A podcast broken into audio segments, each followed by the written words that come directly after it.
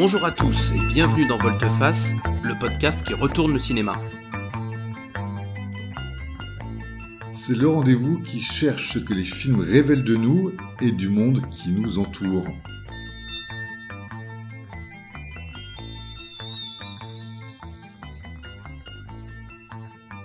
Bonjour à tous, aujourd'hui dans Volteface, on va parler de L'Auberge du Dragon, un film de 1992 réalisé par Raymond Lee et Tsuark, avec Tony Long Kai-Fai, Brigitte Lin, Maggie Chung et Donnie Yen.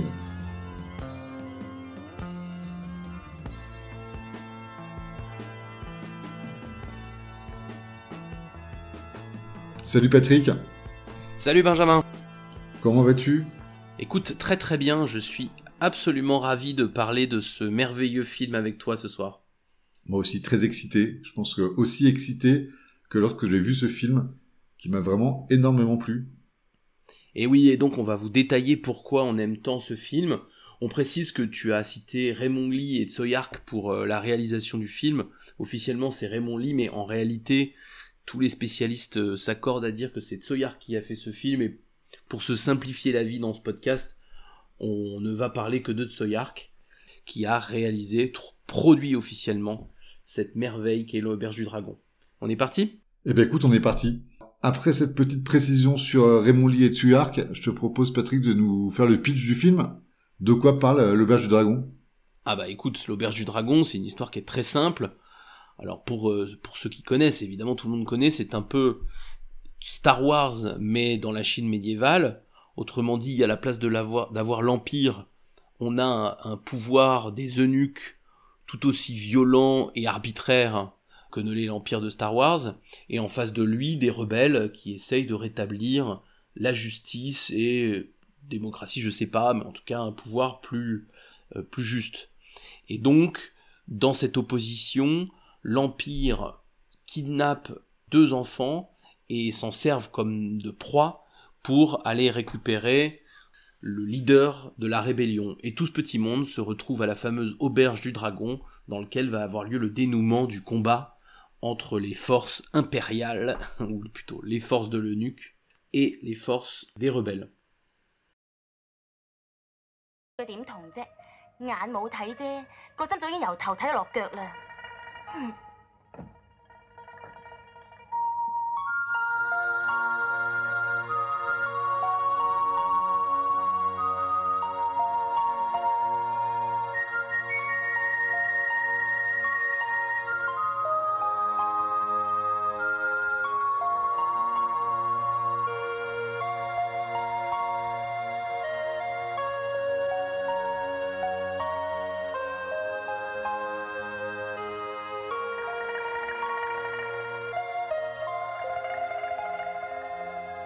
Très bien, bon alors euh, ça nous a beaucoup plu à tous les deux.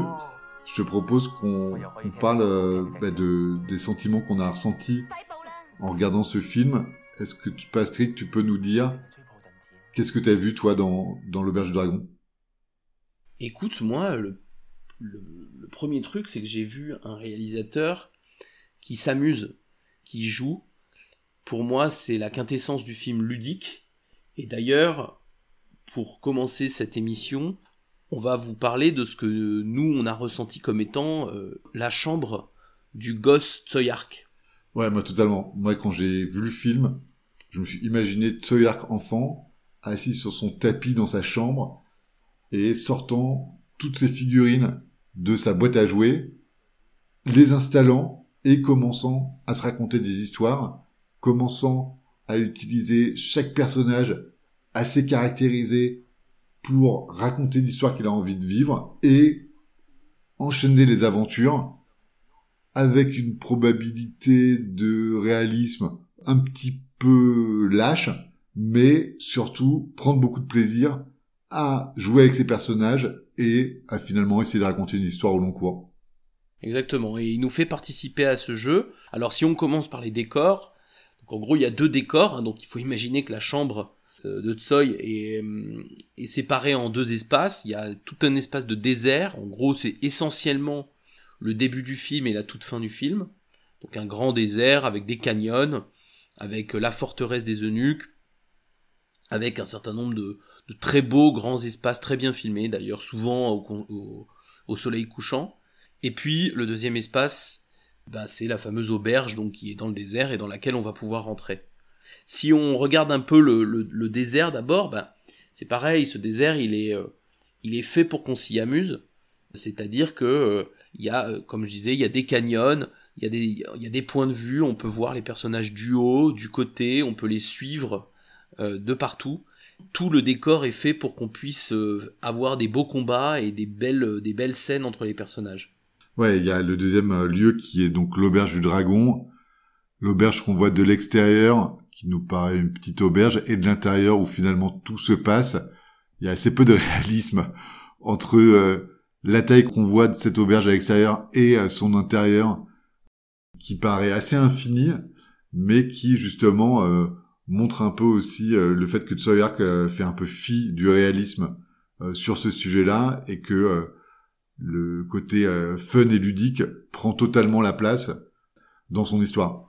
Exactement, mais là on est vraiment dans la chambre d'enfant, c'est-à-dire que effectivement de l'extérieur elle a deux étages, de l'intérieur elle en a six, et, et ça dans une chambre d'enfant c'est pas un problème. Dans une chambre d'enfant je vais avoir la caverne du dragon, l'aéroport, deux villes, le train entre les deux, et j'ai pas de problème, l'espace il est complètement dilaté, et là, c'est exactement ça, c'est qu'en fait, euh, il a besoin de faire euh, une auberge qui est crédible, donc il la fait pas de 18 étages en plein milieu du désert, mais à l'intérieur, il a besoin d'avoir de l'espace, il a besoin d'avoir de la hauteur pour pouvoir faire des sauts, pour pouvoir faire des combats spectaculaires, et que si cette auberge, elle est toute petite et triquée, bah c'est, con, mais on peut pas faire un saut de 5 mètres de haut. Or, un saut de 5 mètres de haut, c'est joli. Donc, bah, il fait une, donc, il fait une auberge vachement haute. Et c'est ça qui est assez marrant. Et cette auberge, non seulement elle est haute, mais en plus, euh, il y, a des espèces de coursives, on peut tourner autour, il y a des passages secrets, il y a des espèces de tunnels qui permettent de, descendre à la cuisine un peu directement. On va voir que ça va servir à des choses assez euh, plutôt, assez rigolotes. rigolotes, ouais. Mais du coup, t'as as toujours ce truc de d'un espace qui est fait pour qu'on puisse s'amuser dedans et pas d'un espace qui est fait euh, pour être crédible et pour qu'on se dise ouais c'est logique d'avoir construit comme ça parce que on n'aurait jamais construit une auberge comme ça. Il y a, il y a, une espèce de puits au milieu qui fait des mètres de haut. Pourquoi faire? Bah, Juste pour pouvoir se battre dedans. Donc c'est c'est vraiment tout est fait comme ça. Tout est. Ouais. Cette auberge a beaucoup de fenêtres mm. et je pense qu'il rentre plus dans les pièces par les fenêtres que par les portes. Oui, oui. Je sais pas si tu as noté. Ben si, j'ai noté. Et c'est rigolo parce que le lieu est toujours euh, utilisé avec un maximum de, de, de, enfin, on utilise au maximum les possibilités du lieu. Et par exemple, on va reparler un peu de Maki Chung dans les personnages, mais, euh, mais elle, donc c'est la tenancière du, du lieu, elle ne peut pas passer d'un étage à l'autre par l'escalier. Il faut forcément qu'elle saute en faisant une pirouette et en atterrissant sur une table, sur un petit trépied un peu, un peu branlant. Et donc, tout est un, tout est prétexte à faire un spectacle. Et il y a quelque chose de, d'extrêmement généreux dans ce décor qui est utilisé à fond les manettes. Et d'ailleurs, on, pourrait voir plein de films dans ce décor. Ça serait, ça serait trop cool. Ça serait super. Ça serait peut-être pas toujours des films très réalistes ou historiques, mais ça serait des films dans lesquels on s'amuserait beaucoup. Exactement. Moi, concernant les personnages, et, ça me ramène encore dans la chambre d'enfant de Tsoyark, il commence par la présentation des méchants. Cette armée de nuques ultra violente, assoiffée de pouvoir, et il nous les présente pendant de longues séquences ultra énergique, ultra bien filmé, où il présente cette armée et il présente les armes des armées. Et ça, c'est vraiment mais du pur plaisir, du pur bonheur. Tu vois les gars qui s'entraînent avec leurs flèches, ils ont des flèches super spéciales parce que c'est l'armée des méchants, mais dans l'armée des méchants, il y a quand même encore une faction encore plus secrète qui peut faire des trucs de dingue. Et là, tu sens que Tsoyark, il a toutes ses figurines, mais il a aussi pris toutes les armes qu'il avait et il s'est dit, bah en fait les méchants, ils vont avoir les super armes. On les a, on les découvre par le menu. On sait que le gentil, il a aussi des super pouvoirs et il a le principe d'être le super gentil, donc il devrait s'en sortir. Mais il s'en sort d'autant mieux ou d'autant plus de panache si on peut savoir quelle est l'armada qui est en face de lui. Pour moi, cette scène d'ouverture où on présente vraiment cette armée qui a un nombre infini de soldats et qui a des armes super, a des espèces de flèches un peu auto-guidées alors qu'on est censé être euh, dans la Chine du Moyen Âge. C'est juste génial et c'est juste extrêmement ludique, extrêmement rigolo. On les voit dans les cinq premières minutes et on n'a qu'une seule envie, c'est justement euh, de les voir utiliser euh, toutes ces armes. Ouais, ce qui est rigolo avec cette armée, c'est qu'elle est totalement en action. C'est-à-dire que t'as pas les plans euh, que tu vas avoir, je sais pas, dans les trois royaumes de John Woo, qui peuvent être impressionnants d'ailleurs, où t'as 500 000 de soldats sur les bateaux ou, ou, dans un, ou dans un camp. Non, là, t'en as moins en nombre à l'écran, mais par contre, ils sont en action, ils font plein de choses c'est pas des CGI en plus, donc euh, ils sont en train de voilà, ils, montent à cheval, ils font leur truc. Et ça c'est très intéressant. Le chef de, enfin le, nuque en chef, c'est Denis Yen, donc c'est Ip Man pour ceux qui ont vu le film, euh, méconnaissable et qui est horrible, atroce, hyper bien caractérisé. On le, on le voit d'une cruauté folle au tout début du film et ça nous permet de, de comprendre pourquoi c'est un enjeu que, les rebelles euh, réussissent leur coup. Et c'est absolument passionnant. En face de ça, on va avoir des gentils qui sont pareils, enfin des gentils, des personnages rebelles qui sont pareils, hyper caractérisés, et notamment, euh, on va avoir deux femmes euh, qui ont un rôle, moi je trouve vraiment, vraiment très réussi, puisque ces deux femmes qui sont, là encore, alors très différentes l'une et l'autre, on va, on va revenir sur chacune, mais qui ont euh, un rôle central dans l'histoire, qui le font avancer, qui sont pas juste des femmes fonction avec une ou deux caractéristiques, mais vraiment des femmes complexes, qui ont des qualités, qui ont des défauts, mais qui ont surtout une prise sur l'histoire. Ouais, c'est deux personnages vraiment très forts, et c'est vraiment elles qui drive l'action. Et ça, c'est vraiment Donc, euh, toi, tu as parlé tout à l'heure, Patrick, de Maggie Chung, donc qui joue euh, la tenancière de cette fameuse auberge du dragon, qui est caractérisée par euh, beaucoup de choses finalement.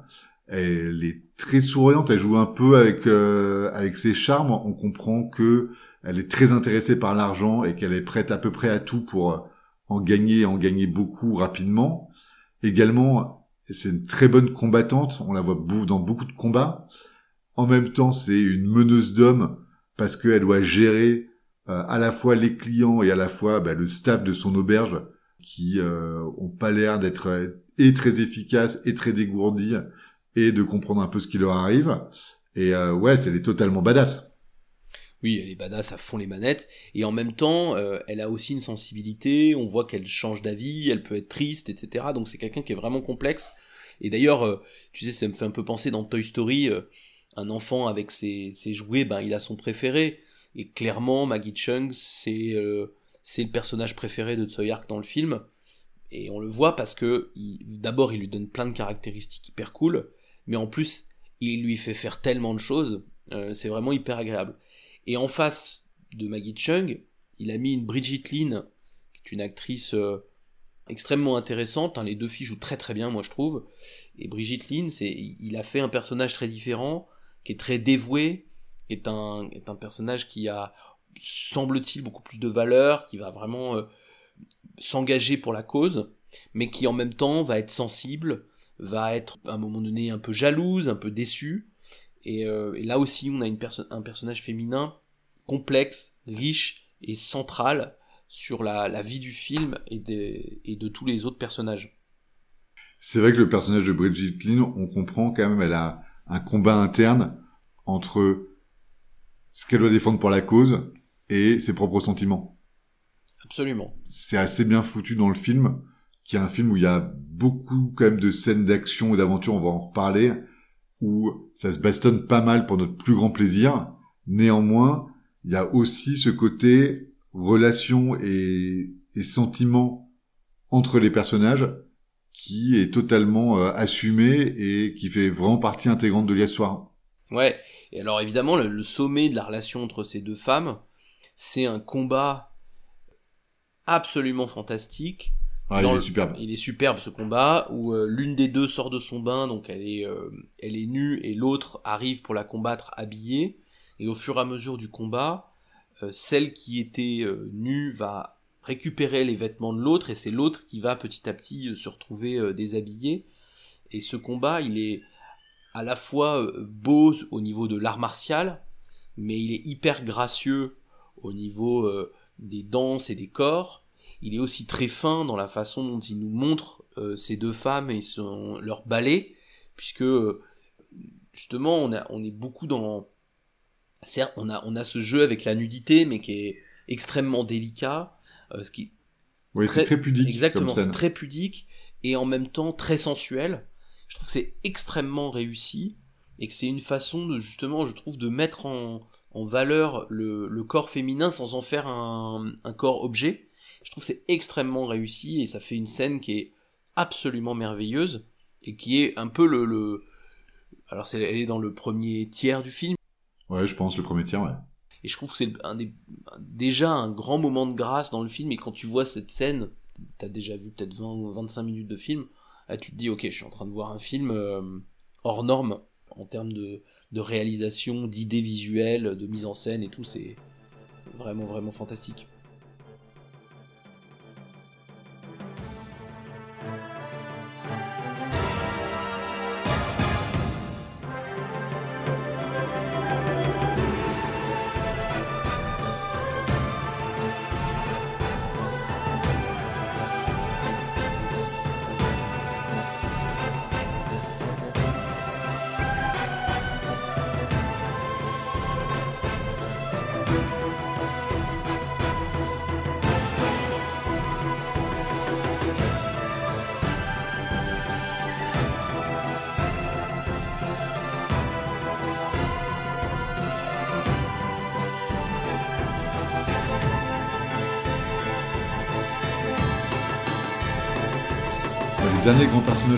Parle, bah, c'est le héros euh, qui est incarné par euh, Tony Lung Kai-Fai, qui moi m'a pas laissé un souvenir impérissable. Je l'ai trouvé justement comparé aux méchants et aux deux rôles féminins un peu fade.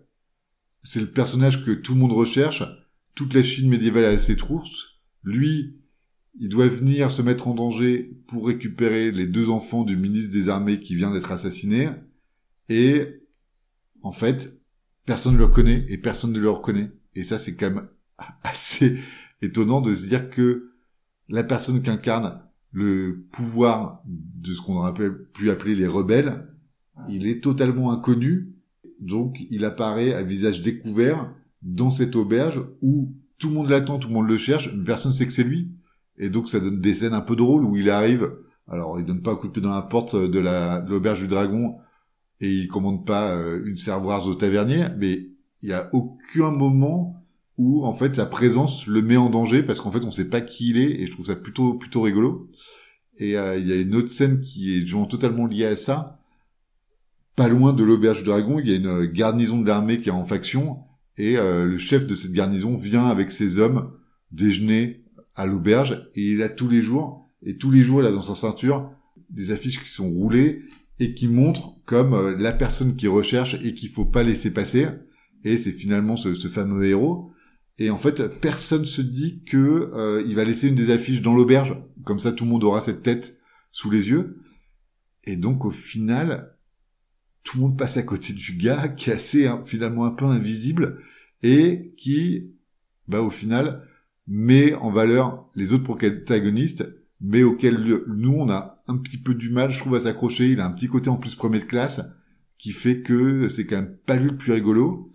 Et si on revient à Tsuark et euh, sa chambre d'enfant, on sait que le héros à la fin il va passer et il va tout emporter, mais c'est pas lui avec euh, lequel on a envie le plus de jouer. Et euh, je trouve que ça se voit un peu. Je sais pas ce que t'en as pensé.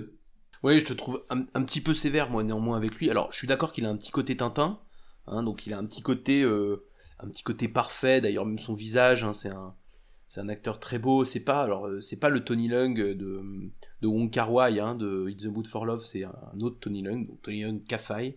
Mais c'est un type très, euh, physique, très, c'est un, c'est un beau mec, quoi. Et alors, il, donc c'est vrai qu'il a un petit côté Tintin.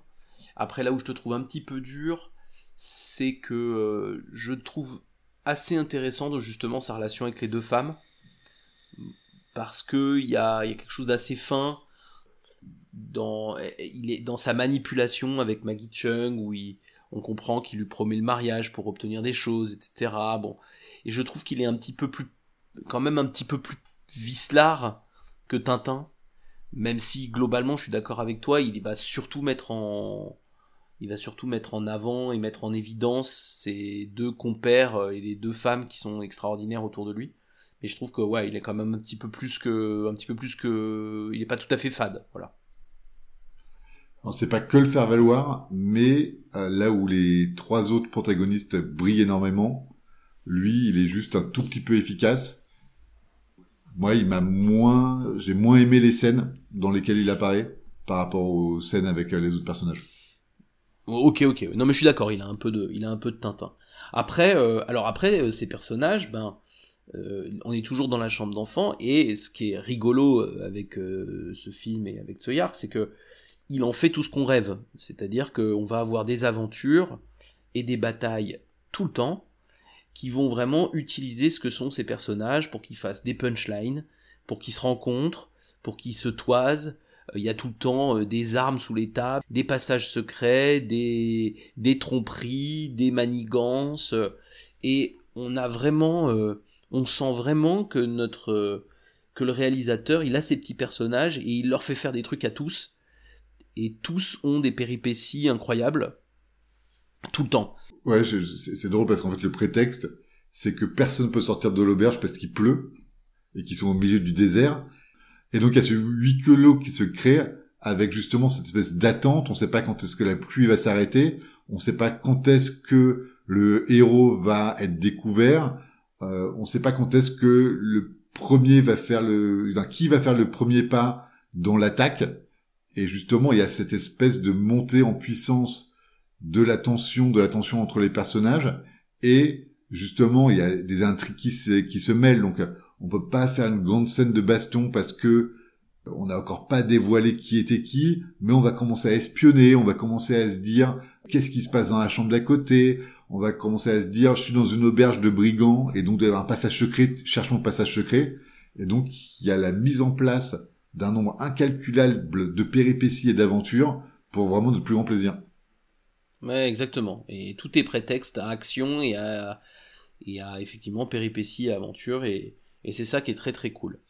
Ouais, tant et si bien qu'à un moment, euh, excuse-moi Patrick, je te coupe, mais à un moment où finalement ils sont euh, tous dans la grande salle de l'auberge, ils ont tous la main sur leur sabre et ils se disent, en fait, on a tellement envie de se bastonner qu'on sait pas encore trop qui est qui, mais au moins on aura assouvi notre plaisir. Et donc ça lance des scènes totalement géniales où bah, ils, se, ils sortent leur sabre. On a vraiment euh, des chorégraphies euh, d'une beauté, euh, on, on, y reviendra tout à l'heure, vraiment pour le plaisir du spectateur. Ouais, ça c'est vraiment un bonheur.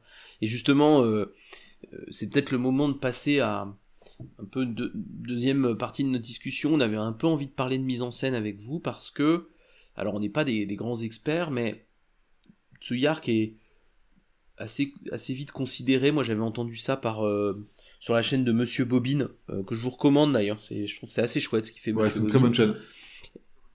Très bonne chaîne et Monsieur Bobine il, dit euh, il dit Tsuyark le Spielberg hongkongais.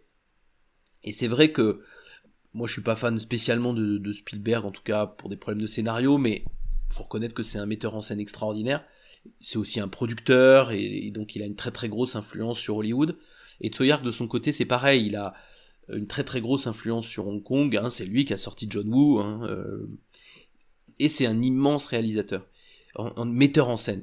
Et, du coup on a envie de parler un petit peu de, de la mise en scène de Tsoyark avec nos avec nos moyens à nous. Et d'ailleurs si on dit des des grosses grosses bêtises, dites-le nous en commentaire, ça nous permettra de, progresser, Benjamin et moi, mais essayons voilà, de donner nos, quelques impressions. Alors le premier truc qui moi je trouve très frappant sur la mise en scène de Tsoyark, c'est la clarté. Il se passe un milliard de trucs avec énormément de personnages et dans un petit espace, et on n'a pas l'effet euh, euh, Jason Bourne, tu sais, Paul Greengrass, où d'un moment on a presque le mal de mer tellement que la caméra est, vibre et bouge tout le temps. Là, ça bouge tout. Ouais, et où le seul truc qu'on comprend, c'est qu'on est derrière euh, Jason Bourne, et sinon, on sait pas où on Exactement. est. Là, c'est pas du tout, c'est pas du non, tout. Non, là, on n'est jamais perdu. Donc, on, on a toujours l'impression, la caméra est hyper mobile, mais on a toujours l'impression de savoir où on est. Alors, quand on est à l'extérieur, on a l'impression de savoir d'où viennent les, les combattants, qui regardent qui. Il y a toujours des plans d'ensemble qui nous permettent de comprendre la scène. Et ensuite, c'est très logiquement fait pour que euh, et bah quand les gens s'enfuient, ils s'enfuient pas du côté où sont arrivés les méchants. Enfin, il y a un truc qui est toujours très logique, très tenu dans la dans la mise en scène. Et j'ai revu Time and Tide il y a quelques jours, et c'est pareil. Time, and Tide, c'est vraiment une, une, déclaration de mise en scène, c'est incroyable, ça va à 100 à l'heure, et on s'y retrouve tout le temps. Et dans l'auberge du dragon, on s'y retrouve tout le temps, c'est très agréable. On n'est jamais, on n'a jamais le mal de mer, on se demande jamais où on est, malgré le rythme totalement frénétique. Ça, je trouve ça incroyable. C'est vrai que malgré les nombreux combats et malgré les nombreux personnages, on a toujours une vision très claire et très cohérente de ce qui se passe. Justement, l'action va très vite et l'histoire avance très vite, mais il a cette précision, c'est vrai, dans euh, dans les plans et dans le cadre, qui fait qu'on sait vraiment ce qui se passe et c'est pas du tout brouillon et on n'a pas une sensation de vitesse par un montage frénétique ou par euh, une caméra qui bouge beaucoup on a justement euh, une caméra assez contemplative de ces combats et qui fait que euh, il y a une grande précision et il y a un grand plaisir de spectateur de voir justement ces plans euh, très très beaux. Pour faire un, deux secondes de technique, hein, il est beaucoup en courte focale, donc courte focale, c'est ça veut dire que il y a beaucoup de plans qui sont nets en même temps sur l'image, ce qui fait que quand un personnage passe derrière un autre, eh ben on le voit tout le temps. L'inverse, c'est la longue focale. La longue focale, c'est le premier plan est très très net, mais le reste est flou. Et donc lui, il utilise beaucoup la courte focale, notamment parce que ça nous permet pour nous spectateurs bah, de voir un peu comment se situent les personnages les uns par rapport aux autres. C'est très, très efficace, ça marche très bien. Et du coup, on a beaucoup de plaisir à regarder, euh, à regarder ce ballet incessant de personnages devant nous. Ouais, c'est le plaisir des, yeux, mais aussi le plaisir des oreilles, parce que dans sa réalisation ou dans bah, le sound design qu'il met sur son film, c'est totalement incroyable. Tous les mouvements ont un son. Et donc, quand les personnages se déplacent, quand les personnages se battent, même le décor peut avoir un son. Il y a beaucoup de rideaux, par exemple, qui volent au vent et ça fait un son. Quand ils sautent, ça fait un son. Quand ils se battent, bien sûr, avec une épée, avec des fléchettes à la main, ça a un son encore différent. Et ça, c'est vraiment très agréable. On est vraiment bercé par euh, ben, ce qu'on voit, le ballet des corps à l'écran et aussi par la qualité du son et la qualité de tous ces effets sonores qui euh, vraiment en rajoute sur le côté un petit peu too much de l'action mais qui est totalement jouissif.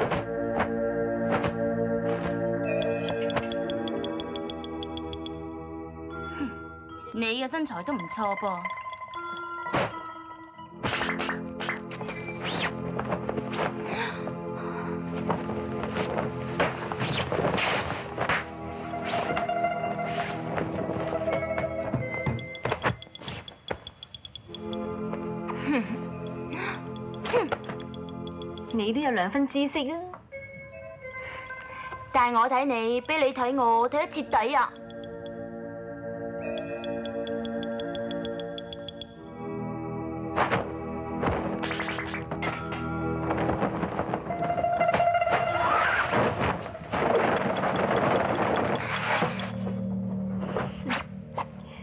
咁你一定要俾我睇翻徹底啲啦！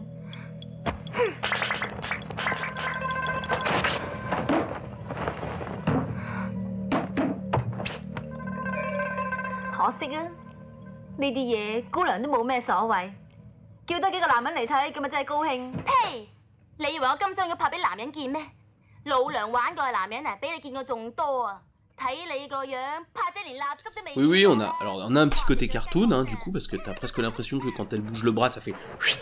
Euh, ah oui, évidemment... ça fait, ça fait, ça fait ça. Ce qui évidemment n'existe pas. Et puis c'est un autre point commun avec euh, avec Star Wars où Star Wars tient beaucoup sur le son du sabre laser, etc. Et là c'est pareil, dès qu'il lance des flèches, il y a des il y a des sons. Les sons sont très précis, très bien travaillés, chaque chose est caractérisée, c'est très agréable. Et puis pour ceux qui pourraient se dire oh là là, euh, ça a l'air d'être un film de combat, euh, presque un film de kung-fu tout le long. en fait non, c'est un film d'action au sens où il se passe tout le temps quelque chose. Il y a des il y a des il y a des combats certes, mais il y a euh, les combats sont parfois très métalliques, donc très armes, épées euh, les unes contre les autres.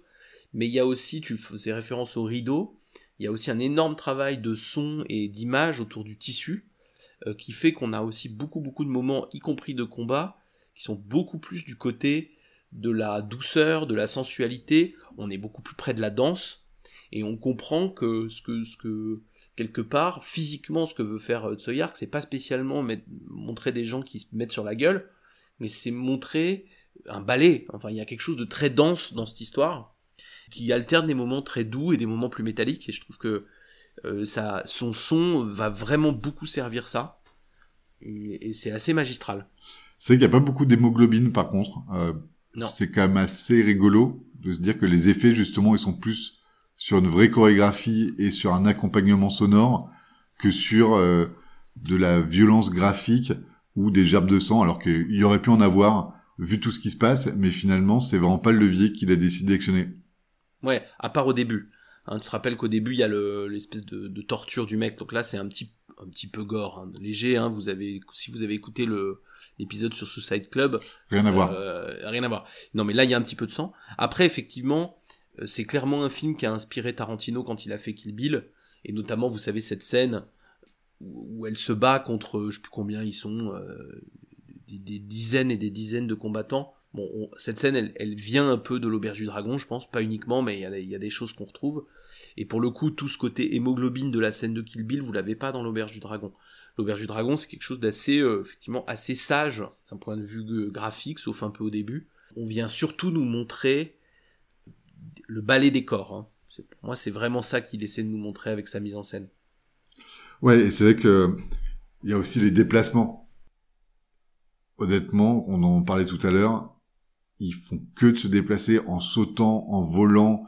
Ils arrivent à gravir des montagnes d'un saut. Ils arrivent à passer euh, d'une pièce à l'autre en sautant par les fenêtres. C'est quand même aussi euh, là également très bien chorégraphié et vraiment le plaisir des yeux et euh, le manque de réalisme mais qui sert totalement ce côté un peu magique de tout ce qui peut se passer dans cette auberge.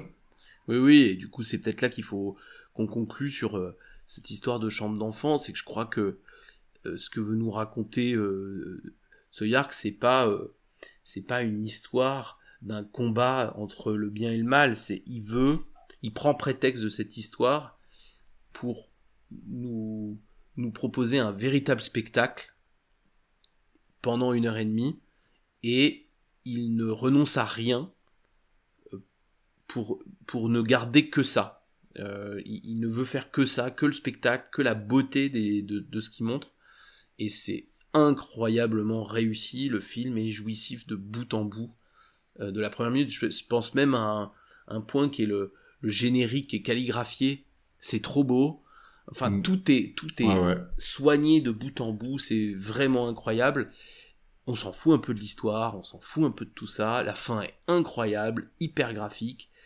Ouais, la, la fin, donc on, sort un peu de l'auberge, on va pas tout dévoiler, mais c'est vrai que moi je m'attendais pas à une scène comme ça. Et il y a un climax un peu euh, comme dans les jeux vidéo, hein, on, on va buter le boss, et c'est trop bien, c'est trop bien, et il se passe là encore en cinq minutes, il se passe un million de choses. Euh, Ouais, exactement. C'est même un peu bizarre, c'est-à-dire ça va très très très très vite. T'as presque l'impression que la maman de Soyark lui a dit maintenant c'est l'heure, viens à table, arrête de Mm. jouer. Puis bon, bah il faut qu'il trouve une fin à son histoire et bah il fait un truc incroyable et je trouve que oui ça marche comme ça. En fait c'est c'est c'est un film de gamin mais avec tout que les bons côtés et tous les bons côtés et du coup c'est c'est trop trop cool. Moi je, je, je n'attends qu'une chose, c'est que mon fils ait l'âge que je lui montre ça en lui disant voilà c'est le cinéma. Après, tu pourras voir plein d'autres choses, mais c'est ça le cinéma, quoi. Ouais, moi j'attends qu'une chose, c'est qu'on puisse repartir en vacances et faire du dromadaire. On en a pas parlé, mais le héros, il se déplace pas à cheval, mais sur des dromadaires qui avancent dans ce désert. Les images sont d'une beauté folle et c'est d'une coolitude extrême. Je pensais ne jamais devoir dire cette phrase-là, mais je pense que euh, c'est l'un des trucs les plus cool que j'ai vu sur euh, grand écran. Alors là, c'était un, un moyen écran quand j'ai regardé le film, mais j'ai trouvé ça vraiment génial de coolitude, de fun, ces arrivées du héros en dromadaire, donc euh, je voulais le partager avec vous. Bon, en tout cas, je pense que vous avez compris qu'on a beaucoup, beaucoup aimé l'Auberge du Dragon, qu'on vous recommande évidemment chaudement de le regarder, et peut-être euh, est-ce l'heure maintenant, euh, Benjamin, de passer à nos deux rubriques, et on commence par la rubrique remake.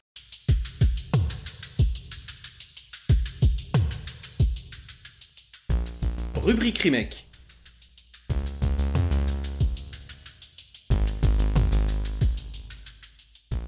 Alors Patrick, si tu devais confier le remake de l'Auberge du Dragon à un réalisateur qu'il soit vivant ou mort, mais que tu apprécies ou que tu apprécierais dans cet exercice, qui choisirais-tu? Alors on s'interdit un Tarantino, puisqu'il l'a quasiment fait dans Inglorious Bastard et dans Les Huit Salopards surtout. Ouais, alors Les Huit Salopards sur un peu euh, l'intégralité du film, et Inglorious Bastard, si vous l'avez en tête, la scène également dans la taverne, où euh, les bons et les méchants euh, ne savent pas qui est qui, et essayent de se dévoiler et de justement de pas commettre d'impair, et on sait comment ça finit, si on a vu le film. Donc on s'interdit Tarantino, mais moi je suis resté aux États-Unis et je te propose un, réalisateur que j'aimerais bien voir dans l'exercice, qui est plus noir et qui serait peut-être un peu moins ludique que Tsoyark. C'est Sam Peckinpah. Alors Sam Peckinpah parce que bah, déjà les scènes de désert euh, et de ces espaces clos, bah, ça me ça me parle chez Peckinpah. Il aurait évidemment un traitement de la violence beaucoup plus frontal, il y a pas à n'en pas douter. Donc j'aimerais bien Ouais, je pense que là, les boglomines, il euh, y en aurait. Oui, et puis tant qu'à faire à donner un remake, autant avoir un traitement différent. Donc j'irai moi plutôt sur ce, sur ce truc-là. Peut-être encore plus pessimiste, encore plus désespéré. Et ce Pékin pas de, par exemple, de la, de la horde sauvage, il sait aussi euh, filmer les gueules des, acteurs, les mettre en, enfin les mettre en lumière. Et moi, je, je sais que ce que j'aime particulièrement, enfin j'adore la horde sauvage pour des dizaines de raisons, mais notamment il me reste énormément en tête la, le, phrasé, les punchlines et la tête des acteurs, parce que je trouve que Peckinpah, il donne énormément de volume à ses personnages, et, on a envie de rester avec eux parce qu'il nous euh, nous les fait aimer. Et puis petit clin d'œil, il y a deux enfants dans, dans, dans l'auberge du dragon, et on peut remercier de ce Yark parce que bah, les enfants dans les films c'est souvent un peu compliqué euh, pour plein de raisons. Et en fait, lui, il les utilise pour le scénario, mais il les fait très peu parler, et donc ils sont pas du tout agaçants, ça va très bien. Et Peckinpah, il avait toujours des enfants dans ses films, mais, mais pareil, euh, il savait les utiliser euh, comme des personnages qui venaient illustrer le propos, mais qui étaient peu utilisés pour les dialogues et tout ça. Et donc, le, il Peckinpah aurait très bien utilisé les deux gamins dans l'auberge. Et toi, qu'est-ce que tu nous proposes? Écoute, ouais, moi, c'est Kimpa, je trouve ça intéressant comme proposition. C'est vrai qu'il y a quand même des liens évidents avec le western hein, dans ces, euh, dans cette auberge du dragon. Moi, il y a beaucoup de plans qui m'ont pu me faire penser euh, à la trilogie du dollar de Sergio Leone, mais c'est pas trop cette direction-là que j'ai envie de prendre pour le remake. Moi, j'aurais confié le remake au réalisateur anglais qui s'appelle euh, Edgar Wright, qui est connu pour, entre autres, la trilogie du Cornetto, donc Shaun of the Dead, Hot Fuzz et Dernier pub avant la du monde qui est parmi euh, mon top 3 des meilleures trilogies euh, dans mon panthéon personnel du cinéma. Je suis très très client de ces films, mais c'est pas vraiment euh, cela dont je voulais parler. Moi, je voulais parler de euh, Scott Pilgrim de 2010 et de Baby Driver de 2017, où justement il traite à la fois de manière très vidéoludique ces personnages et des personnages qui justement doivent passer d'action en action pour faire avancer le film avec comme aussi euh, bah, de la romance dans euh, Scott Pilgrim et par, par exemple dans Baby Driver des personnages qui sont euh, assez caractérisés et qui sont aussi dans une lutte entre le bien et le mal. Voilà, moi c'est un peu ça que, que je garderais de de la filmographie d'Edgar Wright, un côté quand même très très fun, très visuel, qui fait avancer l'histoire tout en en donnant beaucoup au public. Et c'est vraiment ce que j'ai apprécié dans l'Auberge du Dragon et que je pourrais euh, aimer voir dans ce remake. Ouais, et en tout cas deux stylistes, hein, euh, Peckinpah et Edgar Wright, deux, deux grands stylistes comme, euh, comme Soyark.